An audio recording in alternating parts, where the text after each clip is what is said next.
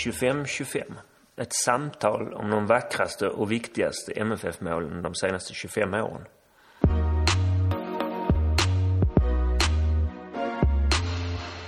Mål 16. Jo Ingebergets 1-0 borta mot Falkenberg 2016.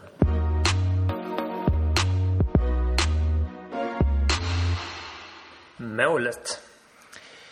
Mattias Svanberg får bollen på egen planhalva av Brang. Och då har det gått cirka 46 sekunder av den här matchen. Sen, eh, med Jesper Husfeldts ord i, i tv-sändningen, inleder med en tunnel och sen en löpning på över 50 meter. Och därefter så passar han in till Ljungeberget som klackar in bollen från någon meters håll bara. Rätt så kaotiskt målfirande där på nötta Falkenbergs IP. Och jag minns ju att du säger lite sådär nervöst trött mitt i all glädje och eufori. Var han tvungen att klacka in den. De rullar ju sakta över mållinjen. Som, som att han kunde liksom tagit emot och sparkat in den istället. Eh, Men det är ju på alla sätt ett, ett, eh, ett fantastiskt fotbollsmål. Det är, det är viktigt, det är vackert och det är fartfyllt. Och att det finns med på den här listan, ja det har ju såklart eh, väldigt mycket att göra med att det är tändningen av stubintråden till 19 SM-guldet som ju blir klart eh, senare samma kväll. På Falkenbergs IP. Och det vågar man väl inte riktigt egentligen tro kanske. Men så blev det ju. Ja. Eh, Och då är ju det här målet verkligen startskottet.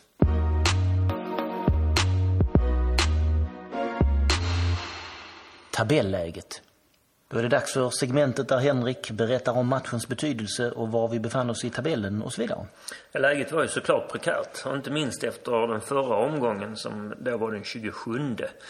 Vi hade då med fyra matcher kvar lätt med sju poäng. Men plötsligt skakade vi, hem, skakade vi till något alldeles kopiöst får man ju säga hemma mot Östersund. Fick stryk med 3-0 och var ju egentligen inte med i matchen någon gång. Då var det bara fyra poäng ner till Norrköping som låg tvåa. Eh, tre matcher kvar att spela.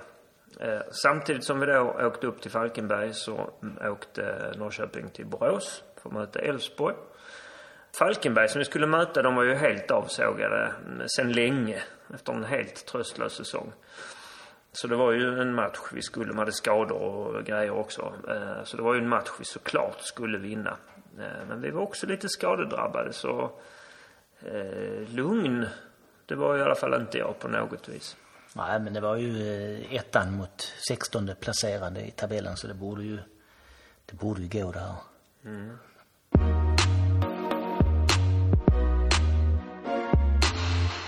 Matchen. 28 omgången alltså. Och om jag har förstått allt rätt efter eh, diverse efterforskningar på nätet så är eh, det här det största poängavståndet i en enskild match mellan två allsvenska lag någonsin. Det skilde exakt 50 poäng inför den här matchen. Vi hade 60, Falkenberg 10. Och Falkenberg var ju under matchen verkligen precis så risiga som tabellen visade. Ja, vi hade allt spel. Två snabba mål. Vi har det här vi pratar om. Och sen gör Svanberg själv efter en upprullning 2-0 i 19 minuten. Så det kändes ju lugnt. Eh, sen så får vi också 3-0 ganska tidigt i andra halvlek. Eh, det är en boll som deras högerback, det är det väl, va? Högerback ska spela tillbaks. Eh, och den studsar upp och han serverar istället en perfekt macka till Jeremejeff. Som elegant skruvar in den i bortre. Vi, vi hade också en hel del missade chanser får man säga. Förutom Ja. målen. Det var ju det här friläget av Svanberg i första halvlek. Eh, och så straffmissen av Berget i minut 61. Eh, och sen i andra halvlek så var det ju inte vår match som var så intressant. Efter 3-0 så var det ju dött. Utan då stod man ju mest av allt bara och väntade på hur det skulle gå i Borås. Ja, man kunde ju om man ville också oroa sig över vår match faktiskt. Ja, fast där var nästan Henrik då ensam på vår läktare att oroa sig över att Falkenberg skulle hämta upp till 3-3. Eh, för att vid seger för Elfsborg så var guldet klart här och nu på Falkenbergs IP. Ja. Man kan ju säga att eh, vid kryss i den matchen så hade det ju varit... Mer eller mindre klart, ja, för det var det sex, sex poäng poäng, och rätt bättre målskillnad. Ja. Men visst, det var ju inte... Man kunde inte fira, hade ju inte kunnat fira det. Nej, just det. Eh, så, så, folk på läktaren stod ju med mobiler och hade radiosport på och vi hade en precis intill där vi stod som hade Seymour rullandes live och där vi kunde se. Eh, och i Borås så gör Viktor Prodell 1-0 i 59 och Jesper Mans 2-0 i 77. Och då var man ju ja, ganska säker på att det här är klart. Men så blev det reducering 1-2 på straff. Niklas Bärkroth i 84 och sen hade de någon tokig chans som eh, Erik Smith, vill jag minnas, den, i, i ribban som, som eh, den inte går in då. Men eh, så är det slut där och eh, säkrat 19 SM-guld och planstormning. Mm. Och det var ju trevligt. Mm.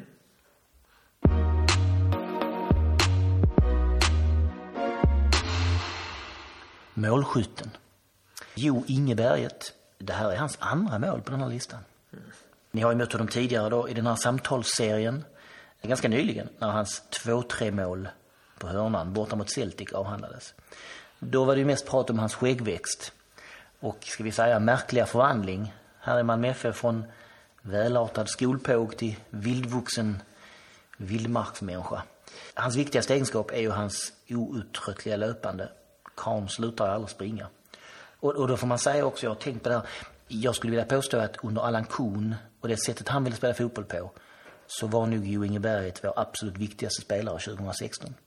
Själva eh, fundamentet för den fotboll som, som Kuhn ville, ville spela. Um, och det, I senaste numret av eh, Offside så fanns det ett rätt så intressant reportage om, um, om det här med löpning. Där man liksom fokuserar på att det har kommit en sorts, ska vi säga, renässans för löpstyrkan inom fotbollen. Där man tidigare mest har fokuserat på teknik. Jag tänker att det är rätt så talande att det just är Tyskland, lite mer löpstarka från världsmästare, och inte längre Spanien, de här små tekniska, kvicka spelarna. Tiki-taka. Precis. Och, och där påpekar man också att det finns statistik som visar att lag som har fler, det man kallar högintensiva löpningar, eh, Eh, ja, det ökar chanserna för det här laget att vinna matcher dramatiskt. Jo Inge han springer alltid mycket. Eh, han ger alltid allt och det känns ju skönt som supporter att liksom kunna lita på det. Och det här målet kommer också till av en rush, även om det då först och det man ser först och främst är Mattias Svanbergs eh, löpning. Men den som är längst fram när passningen kommer och som alltså löpt fram där lika hårt, det är ju Jo Inge. Man, man, man ser det här målet framför sig så det är flera stycken på väg fram. Jeremejeff, Erdal, jag tror till och med Windheim forsar fram på högerkanten. Men den som är allra längst fram är ju Jo Inge. En, inte speciellt oväntat. Mm. Och Ben Rosen, vår fystränare, säger i offside-artikeln om Jo Inges statistik att det är uh, look. Uh, det är 2000 meter högintensiv uh, löpning. Amazing! per match i genomsnitt. Just det. Och, och den vetliga, då, då, då tar Ben Rosen upp och försöker förklara och i den här artikeln också om den vetenskapliga förklaringen till att just Jo Inge då klarar att springa mer än alla andra. Och det är att han tydligen har rätt mix av muskelfiber. Man ska ha explosiva och uthålliga. Och de ska matcha varandra på ett visst vis. Och där har tydligen Jo Ingeberget eh, genetiskt fått absolut rätt eh, mix. Och det här är självfallet uppskattat av tränare, det kan man ju förstå. En spelare som alltid springer och, och, och klarar av det hur länge som helst. De intervjuar Lasse Lagerbäck, Norges förbundskapten och han säger eh, att eh, löpförmågan som Jo Inge har är mycket viktig i modern fotboll. Det låter ju verkligen som ett eh, träigt Lagerbäck-citat. Eh, jo Inge har ju själv åkt skidor. Ja, det är ju sant. Ja, som det mesta. Lagerbäck säger lite träigt, tråkigt men sant. Eh, jo Inge har åkt skidor hemma i Norge när han var ung. Skaffat sig någon form av grundkondition där kan man tänka sig. Och säger själv i det här reportaget också, fotboll handlar om att löpa fort ofta. Och där är jag bra. Eh, det tycker jag är rätt intressant. Det kan ju tyckas lite klyschigt det här att åka skidor bara för att man är från Norge. Ja, fast han har tydligen varit väldigt duktig och fram, det framgår det där reportaget att hade han eh, satsat på det skulle han nog också kunna bli någon form av, eh, eh ja. Vad man blir, skidåkare. Ja, men eh, få någon form av karriär inom det, det här yrket vill jag inte kalla det, men Eh, men då, då, då, då, nu pratar vi en massa om Jo Ingels löpstyrka och hur fantastisk han är på detta. Då vill man gärna göra jämförelser. Har vi haft en lika stark löpare i Malmö FF någon gång? Och då menar jag liksom de här högintensiva löpningarna. Jag tänker ju direkt på Hasse Mattisson och Lulushanko som bägge två liksom alltid sprang någon form av... Eh, men de, de, de var eh, lite mer någon form av lågintensiva evighetsmaskiner, inte samma explosiva lite mer traktorer ja. Ja, Nej, annars tänker man ju såklart på extremt snabba spelare och till exempel på Tocca Loranti. ja. Daniel Larsson kanske. Ja. Som var mer såna här familjen Flinta-löpare, att man inte ser benen. Ja, just det. Men inte heller någon av de två skulle jag vilja kalla för det här högintensiva evighetslöpandet som ju ingen står för. Nej. Eh, och jag hittar inte riktigt någon under de här 25 åren som plingar till. Som är samma typ liksom. Nej. Och, och samtidigt säger vi ju här också att eh, det här är lite fotbollens utveckling. Att det kanske är, Har rört sig mot detta. ja precis. Och någonstans är det väl också då, Jo Inge har inte varit där så himla länge. Ändå har han två mål hittills med på den här listan så någonting säger det väl om honom. Hans karaktär liksom.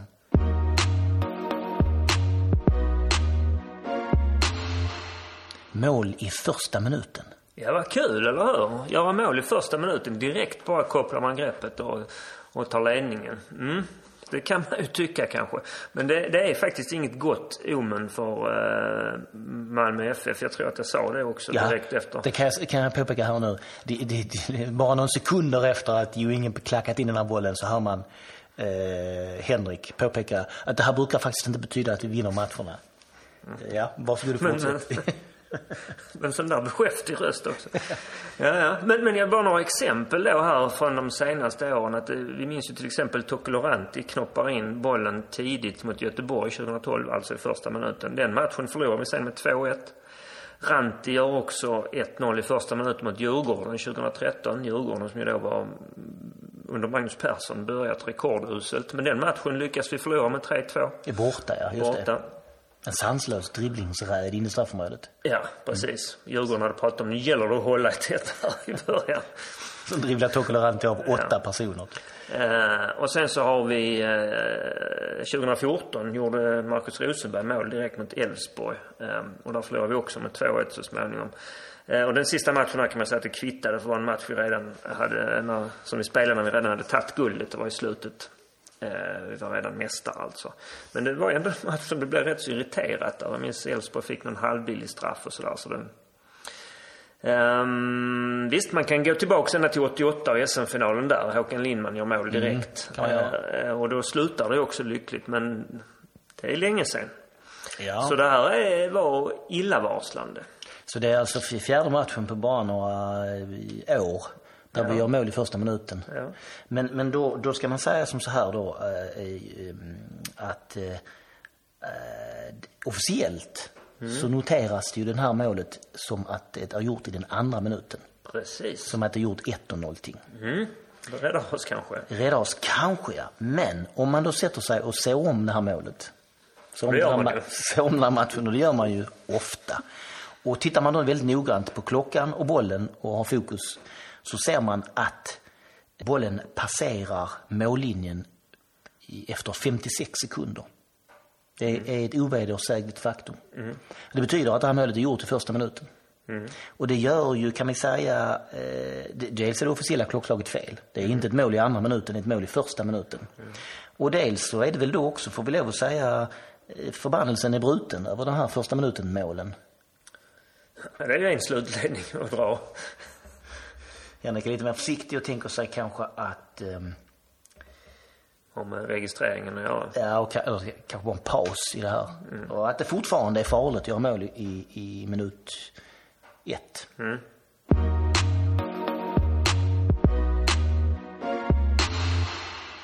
Allan Kuhn. Ja, det är Allan Kuhn som tränar det här laget i den här matchen. Eh, han gör bara ett år hos oss. Höjdpunkten är såklart SM-guldet som vi tar 2016. Och lågvattenmärkena är de bägge cupförlusterna. Såväl på hösten då mot Boys när vi inte går vidare till cupslutspelet eh, året efter. Ehm, och på sommaren i finalen mot BK Häcken. Eller är det too soon? Ehm, då frågar man sig när det gick snett för honom i Malmö FF. Eftersom han inte fick förlängt och inte tränar klubben idag. Ganska tidigt tror jag. Jag tror, det här är min eh, professionella gissning. Jag tror att styrelse, operativ ledning tillsammans med spelare, vissa av spelarna, redan på sommaren faktiskt bestämt sig för att han inte skulle få förlängt.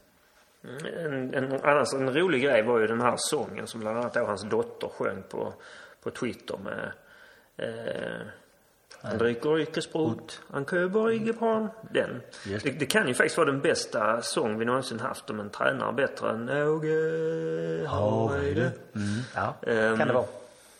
Kan det och vara. På, på ett rent mänskligt plan kan man ju tycka att det är sorgligt att han fick lämna för att han kändes ju som en väldigt trevlig prick. Ja, jag minns en av de första träningarna på gamla IP där, där han kom bort och hälsade på oss som satt och tittade. Presenterade sig närmast. Mm. Det kändes ju ovant och lite konstigt och, och trevligt. Faktiskt. Kommer inte här och spela Allan, tänkte ni? Nej, men han kom bort och sa hej, hej, jag heter Allan och, och undrar om vi brukar gå på många träningar och sådär. Mm. Eh, eh, fint på något vis. Eh, men han tappade ju spelarna någonstans, omklädningsrummet och, och fick liksom inte gehör för idéerna och sen blev man ju ganska trött på det där evinnerliga skrikandet på sidlinjen. Eh, fast mest trött av allt blev man ju på hans Twitterkonto som uteslutande handlade om Liverpool och deras vinster och förluster. Det, eh, var inget kul. Eh, nåväl, han är faktiskt guldtränare för Malmö FF.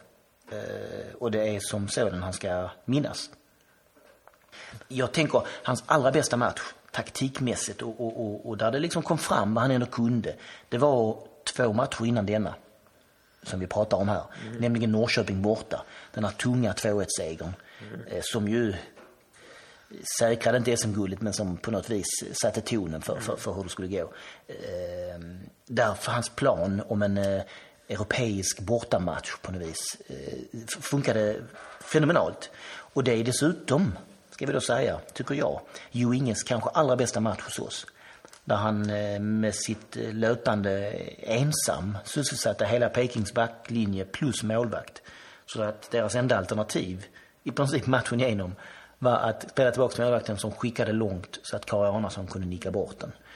Um, där, där på någonstans i den matchen kände man att uh, enda riktiga matchen jag tyckte att här, här uh, liksom Allan Kuhns prägel, mm. där det verkligen funkade. Och apropå Jo Inge så var ju han en millimeter från att göra mål också i den här matchen med stolpskottet där i mm, slutet. Ja, just det.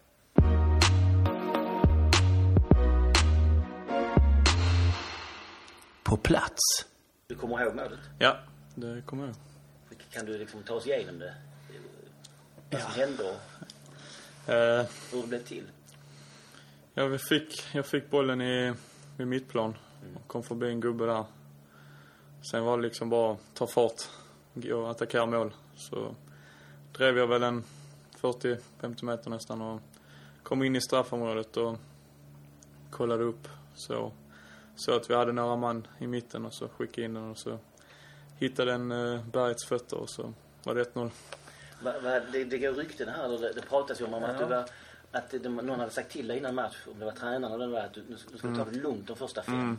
Ja, det stämmer. Det var Ben, vår fystränare, som ja. sa eh, liksom bara spela enkelt första fem minuterna så du kommer in i matchen. För det var ändå min, det var min första start i Allsvenskan tror jag. Så eh, han ville väl ge mig lite lugn liksom, men när matchen väl började så tänkte jag ingenting på det utan det, då var det som en vanlig match och då vill man... Det var inte ett taktiskt direktiv utan det var mer liksom ett råd, ett vänskapligt råd om man säger. Ja, det tror jag. Det, mm, lite mm. taktiskt var det också. Man vill inte göra något dumt första fem minuterna. Men, eh, nej, han sa det till mig och sen, det är något vi kan skoja om nu. Jag brukar säga det till honom nu när jag ska starta någon match, att jag ska spela lugnt första fem, men eh, det är bara vi skrattar bara åt det. Det, är en jäkla rush där. Mm. Ett tag när man, man, om man ser om det på tv sen efteråt så ser det mm. ut som att du nästan håller på mm. och väg in i straffområdet. Mm. Jag får en liten knuff där men uh, ja, jag kommer inte ihåg så mycket av själva situationen så men Nej. det kändes ändå som man hade bra kontroll liksom. Även om det ser ut att man kan gå på ett fall. Men... Du, du, och du, du förstod vikten av, av själva målet, liksom, mm. vad det här betyder ju. Ja, alltså det, först och främst var det bara glädje liksom. Mm. Att, uh, att det blev mål. Men man förstod där när man joggade tillbaka att det var viktigt att vi fick ett mål så snabbt liksom. För att i sådana matcher det, om man inte får ett mål liksom så kan det ta lite på tålamodet och så börjar spelet stå still istället. Så uh, nej, det hade enorm betydelse. Vi, vi, det är ju Jo Inge som gör målet, men vi pratar ju med dig. Mm. Ehm, är, är du förvånad över, för, för vi är inte det, men är du, är, är du förvånad över att det är just Jo Inge som är allra längst fram där och har sprungit hela vägen liksom, stöter in? Nej, alltså han eh, spelar ju för den matchen och han har ju en vilja att göra mål alltid så det var väl ingen stor slump att det var han som la in den där. Han du se att, att han klackar och sådär medan du, medan du spelar in eller har du Nej, jag tror inte jag alltså, uppfattade just då. Men jag såg det, jag har ju sett det nu men Ja. då tänkte jag bara att, eh, att han sköt in den liksom. Men, Matchen i övrigt var mer minnen från den liksom. ja, mitt mål kommer jag ihåg det också. Jag gjorde ett. Och sen såklart kommer man ihåg när vi, när slutsignalen gick och, och vi visste att det var klart. Det var, nej det var stort. Det var en konstig match därför att eh, innan så hade vi räknat ut att det, det var den match i Allsvenskan där det har skilt mest poäng mellan två lag någonsin. Så vi skulle ju vinna. Det var ju, de var ju, man hade 10 poäng, vi hade 50. 60. Ja. Det skilde 50 poäng. Ja. Så det var ju verkligen ett, en stor skillnad. Och, ehm, är det svårt där att gå ut liksom bara, den, den här ska ni vinna, punkt slut? Det kan bli, men... Eh, alltså... Inte så egentligen. Alltså, alla är väl tillräckligt professionella att, att göra sitt jobb liksom. Och det, men när, när det väl blir en, ett tapp kanske mot ett sånt lag som är jumbo så blir det alltså, större uppmärksamhet till att man kanske fokuserar på fel saker. Men eh, det är inte så stor skillnad på alltså, lagen i toppen och botten liksom. Och alla kan ha, ha en dålig match samtidigt som någon gör en bra match. Så det är väl mer att det blir mer uppmärksammat i media till, till att man ja, typ tar det lugnt och underskattar. Men Man kan jämföra med AFC i år. ja, exakt. Lite så. Men okej, hade, hade vi... Hade de, de satt i sina lägen liksom. Hade de bränt någon och visat någon så... Ja. Det, det är en match där det känns som att då i med målet så du får ett rejält övertag på din back. Liksom. Känns det matchen igenom att han på något vis uh, fruktar?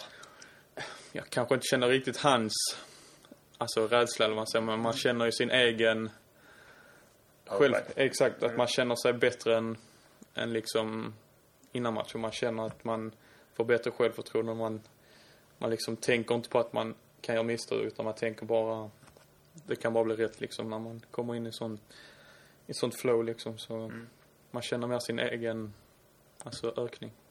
Hur, hur, jag, jag tänker på den här matchen. Kommer du ihåg lite grann sådär innan så? För det var rätt mycket skador. När man tittar på, eh, dels är det din första start. Och när man tittar på bänken, det noterar jag när jag gick igenom där inför där.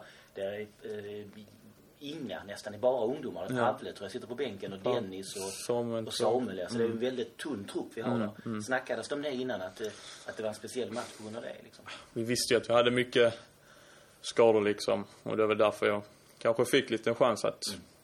Ja, det var ju... fanns ju inte så många alternativ liksom. Så... eh, För egen del tänkte jag väl mer på att ta chansen liksom. Och sen, klart det var väl lite snack att vi inte hade... Alltså bästa truppen liksom så från, från media men... Alltså vi vet ju att vi var ett bra lag och jag trodde på mig själv liksom. Och, så... eh, Nej, det skulle bara... Innan match tänkte jag bara att det skulle bli kul att spela liksom. Och du, du är alltså du är 17 bast i fjol när du, när du men, är ganska ung alltså. Ja, ja det, är- det är ungt. Det är det faktiskt. Det får jag väl erkänna. Men när man väl är där så tänker man inte på det. Då tänker man... Ja, då är det som vanligt liksom en match.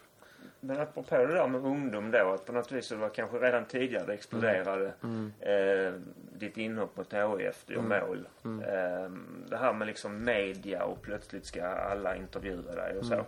Går du på något vis så var beredd på det liksom, eller? Blir man, eller du då, inte man, utan du, blir man däckad liksom och omkullvält och... Alla rycker en intervju Ja. och så vidare. Lite så är det väl, men det är väl lite det man söker också. Det är därför man, alltså man, man vill ju synas liksom och göra mål och stå lite i centrum. Alltså när man väl, väl är på plan vill man ju prestera och då vet man att gör man det bra så kommer ju alltså folk rycka in för att, för att man har spelat bra eller utmärkt sig lite så. Så det var ingen chock i egentlig mening. Nej, alltså inte chock så. Klart det var mer än det har varit tidigare liksom med media och så men det var inte så att det var överdrivet. Det tyckte jag inte. Det var liksom som man hade förväntat sig men ändå att man fick bekräftelse på att folk ville prata med typ. Det, redan tidigt var det ett, ett rejält rykte om dig i stan. Liksom. Och vi är ett sådär speciellt förhållande för bägge, bägge våra söner har gått på Svea. Ehm, och de, min son kom i alla fall hem och pratade tidigt om att det är en kille på vår skola, Mattias Svanberg. Så han är- går inte att ta bollen ifrån. Han helt otrolig. Ehm, så att eh, redan... Han är ändå två år äldre. Ja, precis. Eh, Gabriel Ernst heter Mm, jo, det vet jag. Och Ja. eh, Si- Simon Zachrisson heter hans son. Ja, Eh, det så känner jag till bägge de, två. Mm. ja, bägge de pratade om det här om att eh, Så vi kände till dig tidigt liksom. Ja. Du, du, måste ha varit en talang redan när du var väldigt ung. Ja, det var alltså... Eh, man har väl alltid liksom varit lite i toppen i sin åldersgrupp liksom Ja. när man spelat och när jag spelade i LB07 då innan jag kom till Malmö så spelade jag alltid med ett år äldre liksom och kanske varit toppen där också just i det laget, även om vi var ett bra lag. Så har man väl alltid, jag har väl alltid vetat att jag kan spela fotboll liksom och, och så, så att det är klart man har lite, alltså formtoppar och svackor ibland men man har alltid vetat att jag kan hålla en bra nivå liksom med, med dem i min egen ålder i alla fall. Fram tills jag var 16-17 och sen blev man uppflyttad och fick man känna på lite, alltså olika åldrar också så. Men det här steget sen då, när du Mm. är 17 och lyfts upp i A-truppen och plötsligt är, är där liksom Ado och Marcus Rosenberg och det, det är en nivå till misstänker jag. Mm. Ja, det, det är klart det, det är det, absolut. Men samtidigt så höjs man ju också själv av det att du får kanske bättre passningar, du får bättre medspelare runt omkring dig. Då har du mer alternativ liksom att göra bra saker. Så är du bara liksom klar i huvudet på vad du ska göra innan du får bollen så, så klarar du det bra liksom. Framförallt, alltså spelmässigt. Sen det är klart kan det vara lite fysiska grejer också, men Hur, mycket har du med dig hemifrån? Pappa Bosse har fyra SM-guld med två Mm. lag och din mamma är landslags... meriterad i friidrott. Ja. Och jag tror hon har ett SM-guld eller något sånt i tre steg. Men och, de måste ha hjälpt dig liksom och kunnat förbereda dig, inte bara Mm. fotbollen utan jag menar även det vi pratade om innan att du var 17 och du, Mm. slår igenom och så vidare. Ja, det är väl klart att de har haft kanske lite mer pappa som har haft lite mer erfarenhet av eh, alltså lag. Mm. Och han var väl också, så blev också uppflyttad i sin i sitt klubblag då när han var 17 i Färjestad. Och då, vi snackade mycket om att ja, det kommer inte vara lätt liksom men att man får inte ta åt sig för mycket liksom. Klart du, du ska inte vara någon slagpåse men liksom du vet att om någon säger att du ska man ska hämta bollarna liksom efter träningen så det är bara inte säga emot liksom. Så, så är det ju alla lag. Det gäller bara att acceptera sin roll liksom. Sen, sen får du din respekt genom att spela bra och visa att du vill, vara med och liksom bara, ja, inte vara för kaxig och så liksom. Du verkar ha fötterna på jorden. Det verkar inte som att du flyger iväg och tänker att du ska eh, konkurrera Mm. ut Messi i Barcelona liksom. Nej, man måste ju, man, klart man ska ha ambitioner liksom. Det är klart jag drömmer om att bli alltså, en av de bästa spelarna i världen liksom. Men samtidigt måste jag ändå förstå min kapacitet och nivå just nu liksom. Jag kan inte jämföra mig med, med, med de spelarna när, jag, när man inte är där liksom. Det blir bara dumt. Jag tänkte på det när det var, det var en massa snack i fjol då om, om dig. Och samtidigt var ju Alexander Isak också som hade slagit igenom, som är samma åldersgrupp som dig. Och då tjafsades det en massa, framförallt i media, om att eh, du är bättre eller han är bättre. Och så ställde, ställde de mot dig liksom. Och så var det en intervju med dig där du sa att att du, eh, Alexander brydde dig inte så mycket om det där för ni hördes rätt så ofta på telefon, mm. fortfarande kompisar och, och snarare stötta varandra än att den ena skulle vara bättre än den andra. Exakt. Ja, så jag tycker det är fortfarande liksom att vi är fortfarande, vi är bra polare. Ja. Nu när vi var med så bor vi tillsammans och vi, vi har skitskoj tillsammans liksom. Så det är mer att man ska stötta varandra i sådana lägen. För att utvecklas själv. Du bryr dig inte så mycket om, om någon säger att eh, den ena är bättre än den andra liksom. Nej, det var väl mycket från fansen mest tyckte Ja, jag. Alltså AIK, det är klart de tycker Alex är bättre och Malmö-fansen tycker jag är bättre. Så man får se lite var det kommer ifrån också. Ja. Med tanke på det också, vi, vi pratade om innan just u landslaget Där var det, vi satt och såg matchen nu som var, ja det var, den, var väl den första i, eh, Kvalet, i, i kvalet ja. Där var det plötsligt som att du var eh, startspelare, liksom ordinarie. En, en annan plats där liksom. Ja, eh, jag liksom hade inga förväntningar. Speciellt innan jag kom dit liksom att shit jag måste starta nu liksom. Men, utan bara tänkte ja det, liksom, tränaren har ju bra koll sen innan. Men det är klart, det, kan jag visa någonting på träningar så är det bättre chans också. Så fick jag en startplats och jag kändes bekvämt. Och kände mig redo för det liksom, så det var bara skoj. Ganska många MFF-are också. Mm, vi var fyra. MFF Fyra som startade. startade också allihop. Och bara mål från Malmöspelare. Eh, vad, är det här med AC? Han kallar dig på Instagram för... Är det Wonder Kid eller? Ja, jag tror det. Vad, vad, vad är det? Är det, är det något smeknamn eller är det bara han som håller på? Ja, det har bara blivit så lite internt på för att, ja då efter, lite efter Falkenberg då när man, när man var yngst i laget men ändå gjorde något poäng liksom så, så blev det lite för att, inte retas men hålla på lite att, så är det ju ett lag liksom. Man, tugget är också viktigt. Året hittills, man frågar om det. Är du nöjd? Ja, det tycker jag. Det är klart, alltså jag är inte missnöjd i alla fall. Sen är det klart att man alltid vill att saker ska utvecklas och så, men jag är väl ändå nöjd, det tycker jag. Alltså målet med säsongen var att få spela mer än förra året och det, ja säsongen är inte slut men jag har spelat kanske dubbelt så mycket som förra året och Mm, det har vi skrivit upp här. nå- något sånt, jag vet inte riktigt. Mer än dubbelt. Nej, precis dubbelt så mycket. 12 matcher, 6 i fjol. Mm. Så, Fyra starter, två i fjol. ja. Och det är fortfarande lite tid kvar så eh, Ja. det finns eh, fortfarande möjlighet att liksom få speltid. Så, nej jag är väl ändå nöjd. För jag vet du pratade eh, det här med du kom in i någon match, backen är trött. Mm. Liksom, finns det någon form av tröst eller någon form av liksom det är ganska kul att komma in och vara inhoppare och få 20 minuter mot en Mm. tröttkörd back. Ja, man får ju säga på det viset liksom. Du kan ju inte komma in och liksom vara sura på bänken för att du inte startar. För när du väl kommer in då så kanske du inte har någon, ja du är inte med helt i huvudet utan klart man vill ju alltid starta för det, det är ju mycket roligare att starta men kommer du in så får vi se på det sättet att visst han har kört 70 minuter nu, jag har inte kört någonting då är, måste jag ta det till min fördel och liksom bara köra med honom hela tiden tills han inte pallar mer liksom. Va, va, för vi återgår till den där eh, rätt eh, kalla eh, kvällen i, i Falkenberg i, i fjol då.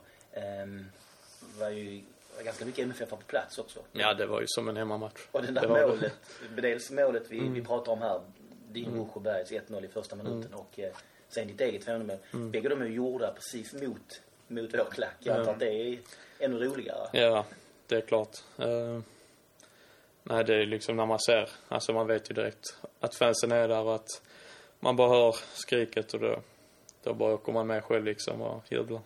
Det där 2-0 målet gör, som du gör i samma match då, är, är fruktansvärt vackert. Det noterar man kanske inte. Vi stod ju där också på kortsidan. Då har man inte riktigt den kollen. Men i efterhand så är det ju fyra, fem man som passar och sen är du plötsligt fri. Liksom. Exakt. Nej, det är ett fint spelmål. Det är det. Vi har väl, vi börjar på högerkanten och slutar på vänsterkanten Ja. liksom i ett avslut så, eh, nej det är ett fint mål. Men, eh, Min dotter noterade att du, på din Instagram så är det ofta du och Windheim. Är ni, är ni bra polare eller? Ja, vi är bra polare men det har blivit så. Jag vet inte. Det är alltid...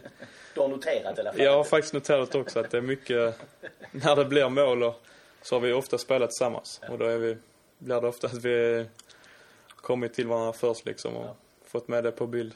Och det är precis samma med det här 2-0 målet. Det är Windheim som spelar fram spelar och, är- fram. och är längst Exakt. fram liksom. Mm. Så, nej jag har faktiskt tänkt på det lite också att eh, vi har synts tillsammans på många bilder. Okej.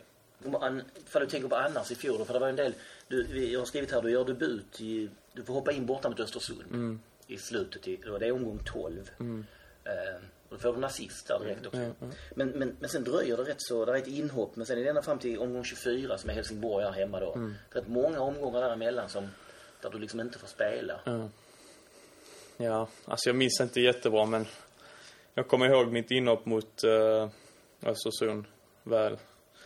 Och sen... Är det sen nervöst? nej, faktiskt inte.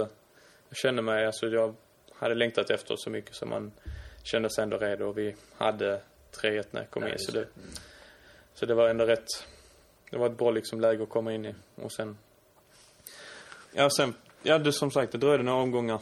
Kommer inte ihåg riktigt varför men vi fick väl tillbaks lite skadade spelare. För jag tror det var uppehåll efter Östersundsmatchen eller något sånt.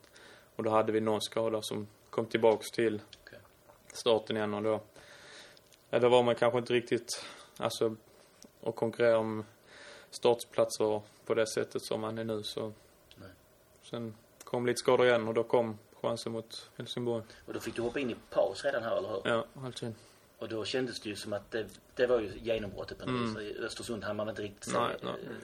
Men här kände man ju verkligen, här fick du övertag direkt Mm. och sen gör du det där målet också. Ja.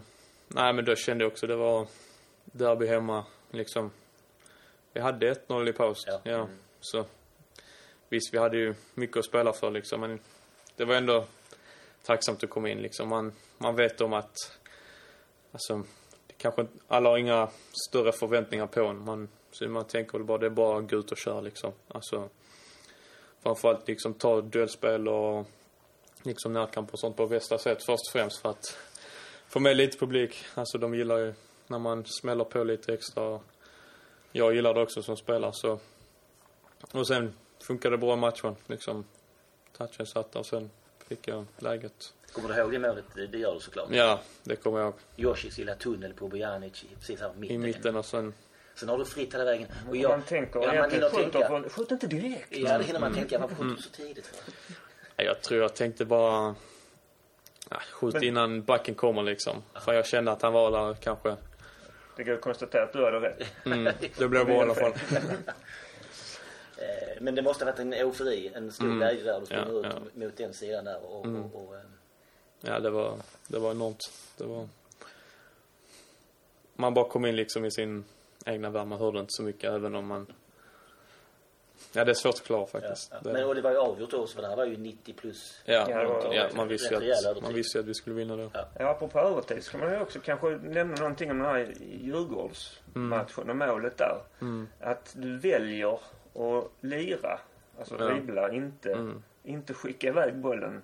Mm. när- Ja, men det är samma där liksom att visst, man tänker gör det enkelt men är du match, du vill ändå, man spelar för att vinna matchen liksom och ska vara ärlig så tänkte inte jag på att vi var en man mindre eller att liksom tappar jag bollen nu så kan de kontra och göra mål. Utan tänkte väl ta, ta fram bollen i banan liksom för då blir det ju längre för dem att göra mål sen i så fall och sen komma förbi där så skickar den in in mot röran liksom och så har man lite flyt med sig. Mm. Så det var också enorm glädje. Det känns ju annars som väldigt talande 2017 att, att eh, dels de här sena målen men Mm. också att det liksom hela tiden är folk som går för det. Alltså Mm. som gör det fullt ut. Östersund hemma var ett sånt exempel där vi Mm. Är ju två man utvisade ja. och Mm. ändå går med massor med folk upp. Eller Ja. AIK borta. När de Ja, satt och samma. maskar på övertid medan vi går Mm. upp med Carvalho och gör mål som är mittback egentligen. Det, Ja. och, och mot Djurgården, vi är en man utvisad men Mm. du går för det hela vägen. Mm. Liksom.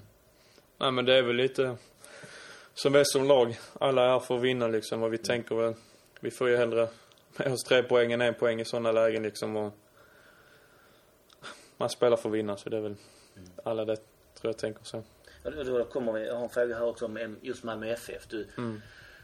Det är ju en förening där det är väldigt hårt tryck. Mm. Det är ju krav på att man ska vinna varje år. Det är katastrof Mm. eh, om, man, eh, om man inte vinner. Och, Mm. och det är inte bara liksom från föreningen. Sen har du media och sen har du supportrarna. Jag Mm. antar att är du ute på röda på stan så är folk framme liksom. Mm.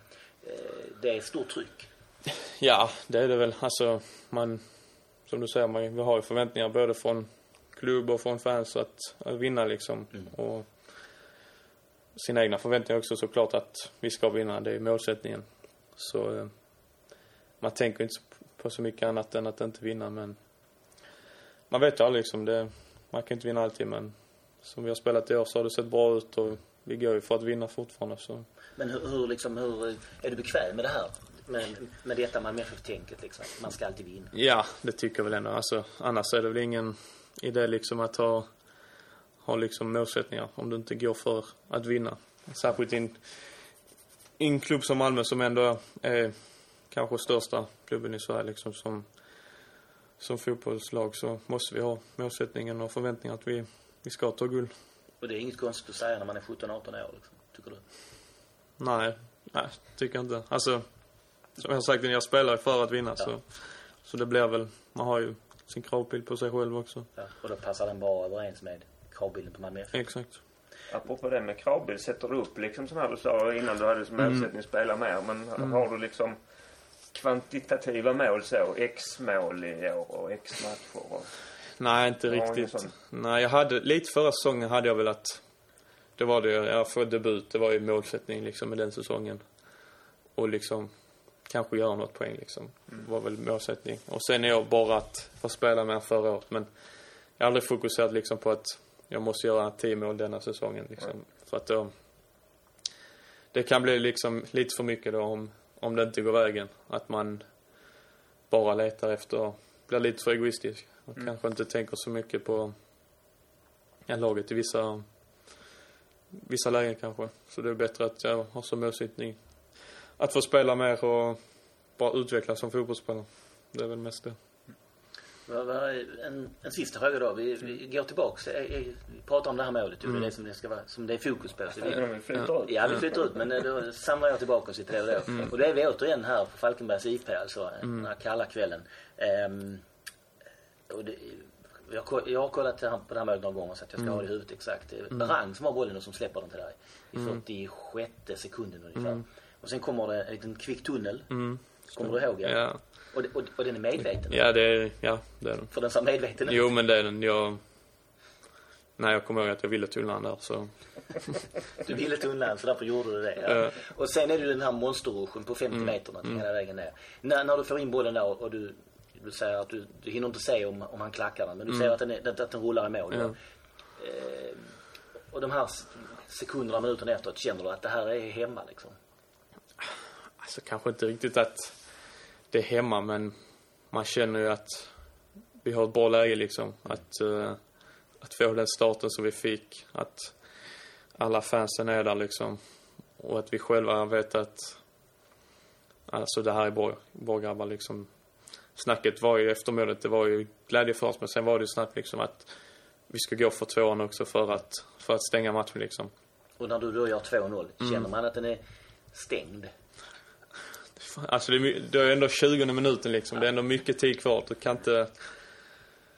Klart det lättar kanske lite på trycket men du kan inte känna... Jag tror inte man känner allt, alltså direkt så att det är klart liksom men...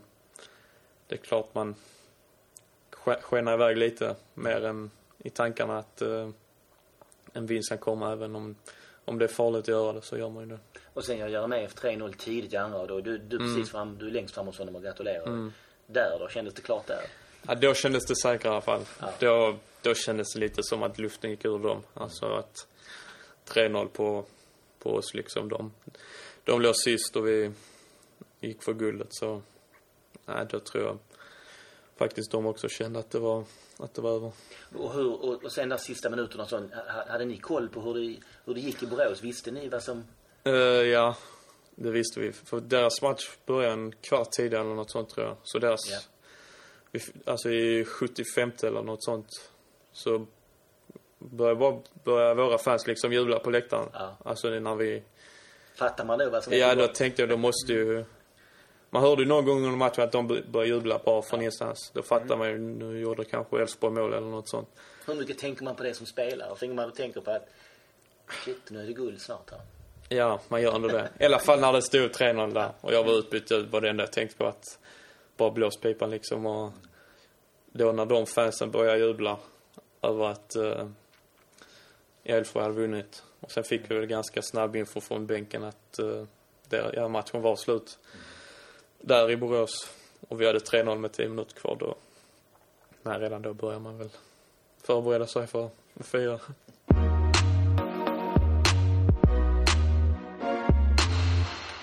Kluriga frågan. Oj då. Ja, då är det dags igen att ställa en klurig fråga till en helt oförberedd Henrik.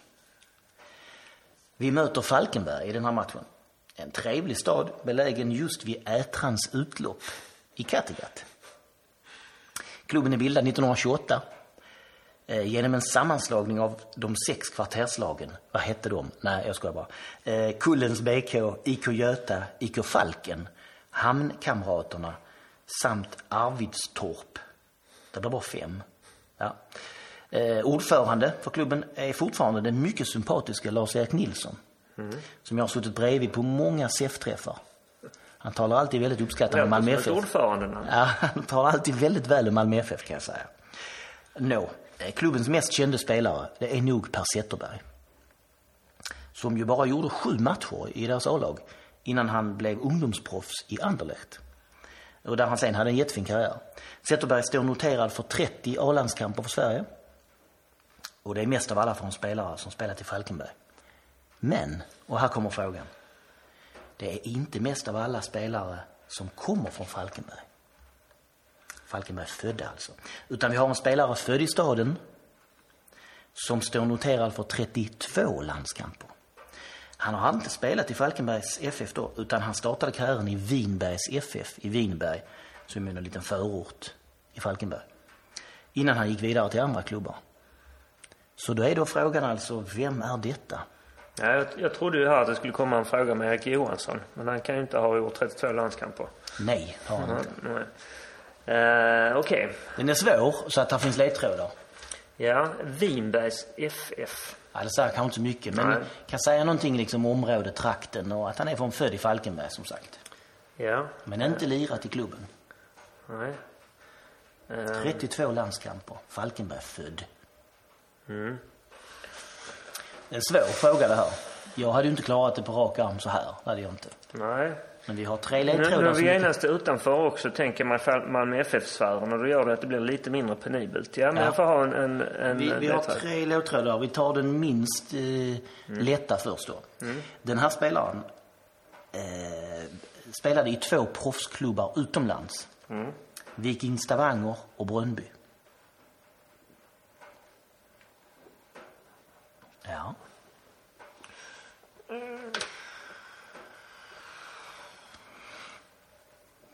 Och han står noterad för 32 A-landskamper för Sverige. Två mer än Per Zetterberg. Ehm, Ska vi gå Nej, vidare? vänta, vänta lite där. Um, Henrik funderar djupt om ja, du ska beskriva. Det, det bara känns som... Um, Bröndby. Det kan inte... Viking Stavanger. Jag får inte riktigt ihop det. Men... Vem är det spontant Ja, alltså när, när du sa Bröndby så tänkte jag på Elmander. Men han måste kanske också ha gjort fler än 32. Va? Det måste han nästan ha gjort. Eh, Och Han är ju mer Ja, göteborgsk. precis. Men jag tänkte kanske, ja, ingen Falkenberg. riktigt koll på. Han flyttade till ÖIS när han var 14. liksom. nej, nej, det är inte John Elmander. Nej, precis. Efter Winberg, det är såklart. Men nej. Um, Men då men kan vad, man... tänker jag, har de inte... Så det, det kan inte vara han då. Det är en spelare som Är det pratar. en mittback? Nej. Nej, okej.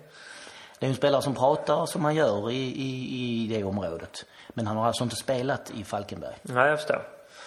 Ehm, Vi går vidare till... ja, vi tar nästa. Vi tar ledtråd nummer två och det Mm. är SM-guld med Halmstad 1997. Så att 97? Han, han gick alltså direkt från Vinbergs i, eh, IF. Ja. Som han tydligen Mm. var med och spelade upp från division 6 till division 2. eh, Hela vägen. Innan han då gick till Halmstad. Han tog SM-guld med Halmstad 97. Japp. Men kan det vara Selakovic då? Nej, Mikael Svensson? nej. Då är det kanske ändå dags för sista ledtråden. Ja. Han hade ett smeknamn som liknas vid ett system för att öka effekten i förbränningsmotorer.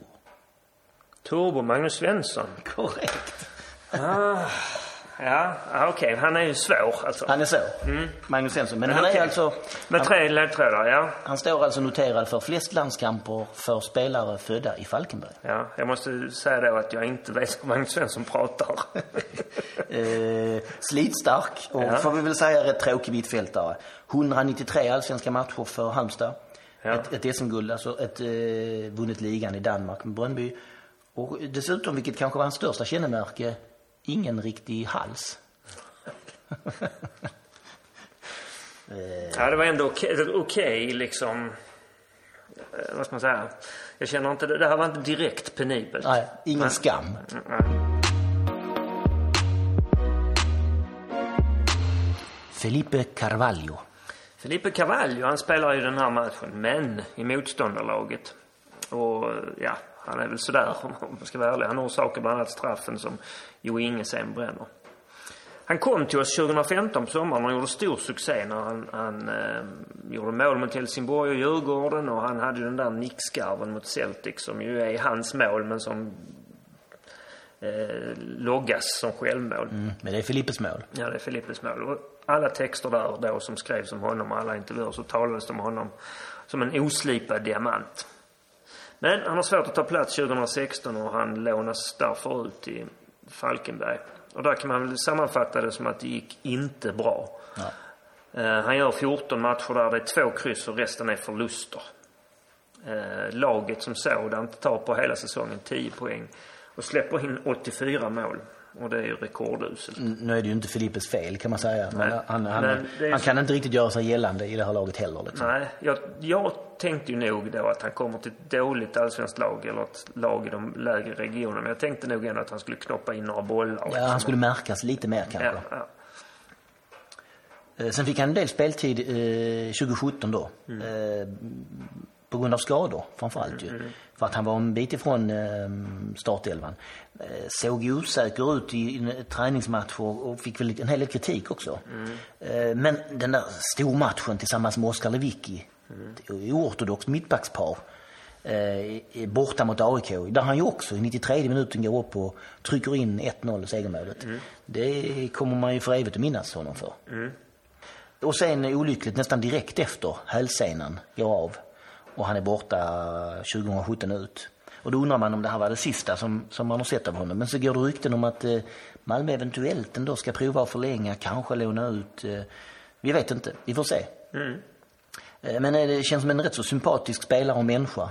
Eh, glad och pigg och sådär. Och så var det härligt med hans buff med två O som det blev hans tagline där ett tag och som dök upp lite överallt. Och inget gnäll har. Nej, nej, Tycker det, det känns ju inte alls så. Nej. nej. Eh, Rätt långa stunder petad och utlånad och ändå med glatt humör och lägger upp bilder på, på eh, sin Instagram där han dricker det här eh, bittra uruguayanska drycken mate. Ehm, nej. Så vi hoppas väl någonstans att eh, han kommer tillbaks. Det finns, att det finns någon form av plats för Felipe Cavallo i Malmö FF eh, framöver. Mm. För någon form av potential finns det ju såklart. Ja. Eh, Vi sammanfattar honom som en oslipad diamant. Varför inte?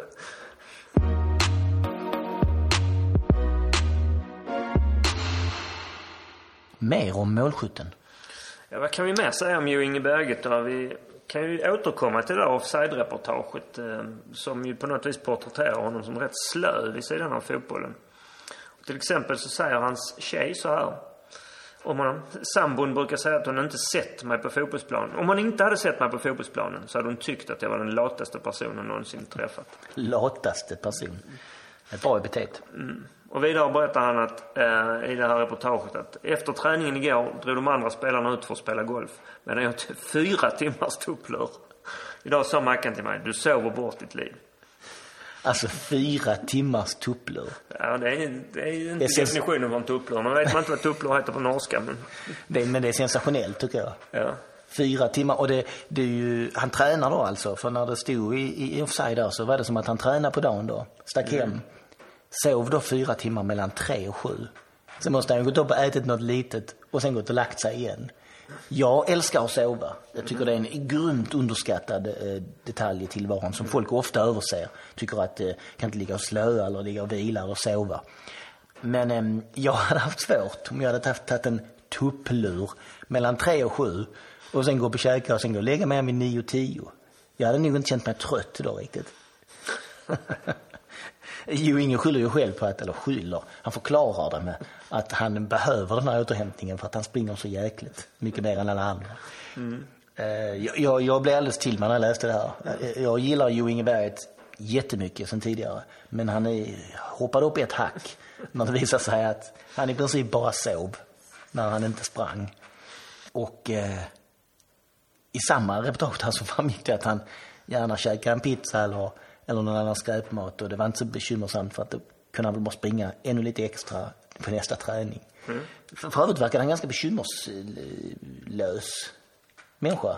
Verkar inte oroa sig så mycket. Nej, det verkar han inte. Det enda var ju då att de ska ju ha barn och antagligen har de fått barn när det här, ni lyssnar på detta och, Där verkar det som att en, en viss oro över sömnen skulle, skulle, skulle infinna sig. Och, och det kan man ju säga. Eh, hur, eh, hur eh, ska det gå med Jo Inges sömn? Eh, Han säger i det här officerreportaget, det här är ett rakt citat. Igår var en bra dag. Då fick jag en lur mellan tre och sju. Jag tycker så himla mycket om det. En lur mellan tre och sju. Ja, det är som du säger. Det är för lång tid för en tupplur. Det är nästan en Då sömn. skulle jag säga max 90 minuter. Ja, det är nästan en sömn det här. Men fortsätt sov ju Inge. Fortsätt.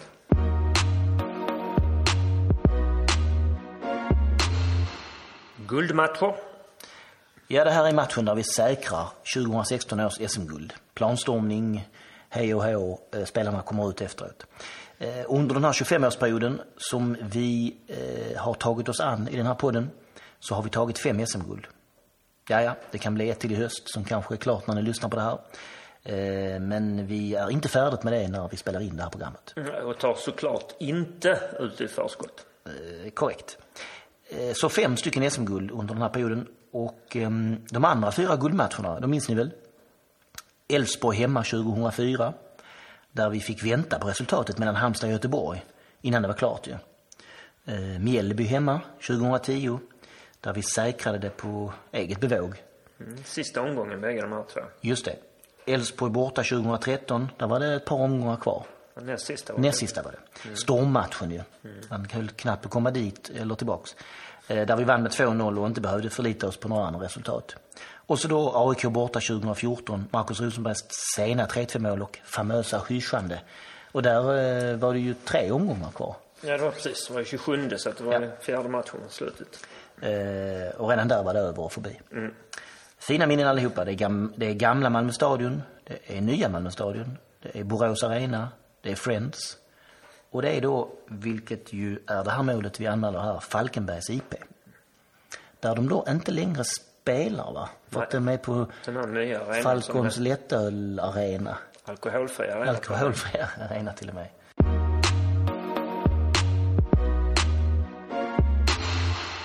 Motståndare. En av motståndarna är Amin Nassar. Han springer omkring med nummer 10 i Falkenberg i den här matchen. Han är ju fortfarande kvar där för övrigt. Amin, som ju är våran gamla spelare, han kom till oss som femåring. Precis samma som Rosenberg gjorde. Precis samma som Paconato gjorde. För att ta två andra exempel. Eh, han var med och kvalade till Champions League 2014. Han spelade den inte alltför fartfyllda 0-0-matchen hemma mot Ventspils till exempel. Eh, Dessförinnan hade han varit utlånad till Assyriska 2013 och sen Fredrikstad i Norge 2015. Och där har ju vi varit. Ja. Fredrikstad. Som unga. Eh, och en härlig bro där man kan vandra över Elva. Eller vad det nu Älven. Elva. Eh, och inne i stan där kan man äta bakt potet. Bakt potatis väldigt god. Nog den, faktiskt den godaste bakade potatisen jag någonsin har ätit. Och, och bakt potet i Norge är tydligen eh, deras eh, enda nattamat. Alltså man är ute och dricker och äter Deras klubb och så, liksom. så, så är det det. Man käkar då kebab falafel här så är det alltså eh, bakt potet. Mm. Med diverse olika fyllningar. Eh, Armin gjorde ju faktiskt ett par riktigt bra matcher för oss. Han var aldrig riktigt ordinarie, fick inte spela så himla mycket. Men när någon var, vi hade lite skadeproblem och sådär så dök han ju upp på innermittfältet. Ehm, och min favorit eh, är ju Mjällby borta 2014. Där vi vinner 1-0. Där vi inte hade vunnit upp i Mjällby på, ja någonsin tror jag va. Eh, på, på en sommarmatch, fint väder. Och där han spelar hela matchen som innermittfältare i par med Marcus Hallsti. Och faktiskt gör en helt suverän match. Ehm, det måste ju varit på grund av skador och så vidare. Jag kommer inte riktigt ihåg exakt vem som var borta och varför. Ehm, några matcher senare kommer ju Adu. Ehm, och, och, och då är eh, Armin petad igen. Men den matchen minns jag honom som i princip eh, fläckfri. Det är en match vi borde vunnit med mer än 1-0. Ja, just det. Bland annat det var friläge. Rosenberg friläge från halva plan, ja. Ja, tillsammans med Forsberg. Ja. Eh, ja. Han har en bror Just som det. heter Omid Nasari. Eh, han gjorde färre matcher hos oss, bara någon få matcher, syntes inte lika mycket. Men, men det är ändå den Nasari-brodern som, satt, som sitter på bänken borta mot Zagreb 2011 faktiskt. Han var utlånad till Ängelholm, i flera, Ängelholm, Ängelholm. Mm. Eh, eh, och sen en sväng till FC Rosengård. Just det. Eh, Men Och man ska säga att de här bägge brödernas föräldrar då, eh, Omid är storebror, Amin är lillebror. Mm. deras föräldrar kommer från Iran och Filippinerna. Mm. De har rätt så eh, svårtytt utseende. Amin är rätt snygg, lite så fotomodellsaktig, tänker jag mig. Eh, och, och Omid har faktiskt gjort fem A-landskamper för Iran. Mm. Han spelar nu på Filippinerna. Han har varit en sväng i Malaysia. Eller han var på väg till Malaysia. Men det, tydligen var det någonting som sket sig med kontraktet där förstår jag. Mm. Men han vann eh, filippinska ligan. Eller liga är det väl? Allfilippinskan. Allfilippinskan, precis. Eh, 2016. Eh, och i år spelar han i ett lag som heter Ceres Negros FC. De vet vi mycket lite om. Negros. Ja, de vet vi ingenting om, men att Omid Nasari spelar där. Men eh, Amin och Omid Nasari. Mm.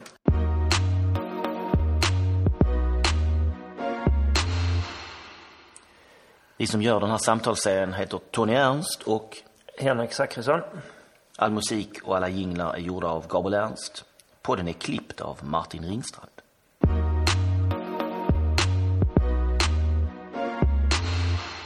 Den här podden görs på uppdrag av MFF Support med anledning av föreningens 25-årsfirande i år. Vi tycker att du ska bli medlem i Malmö FFs officiella supportförening. Gå in på mffsupport.com för mer information.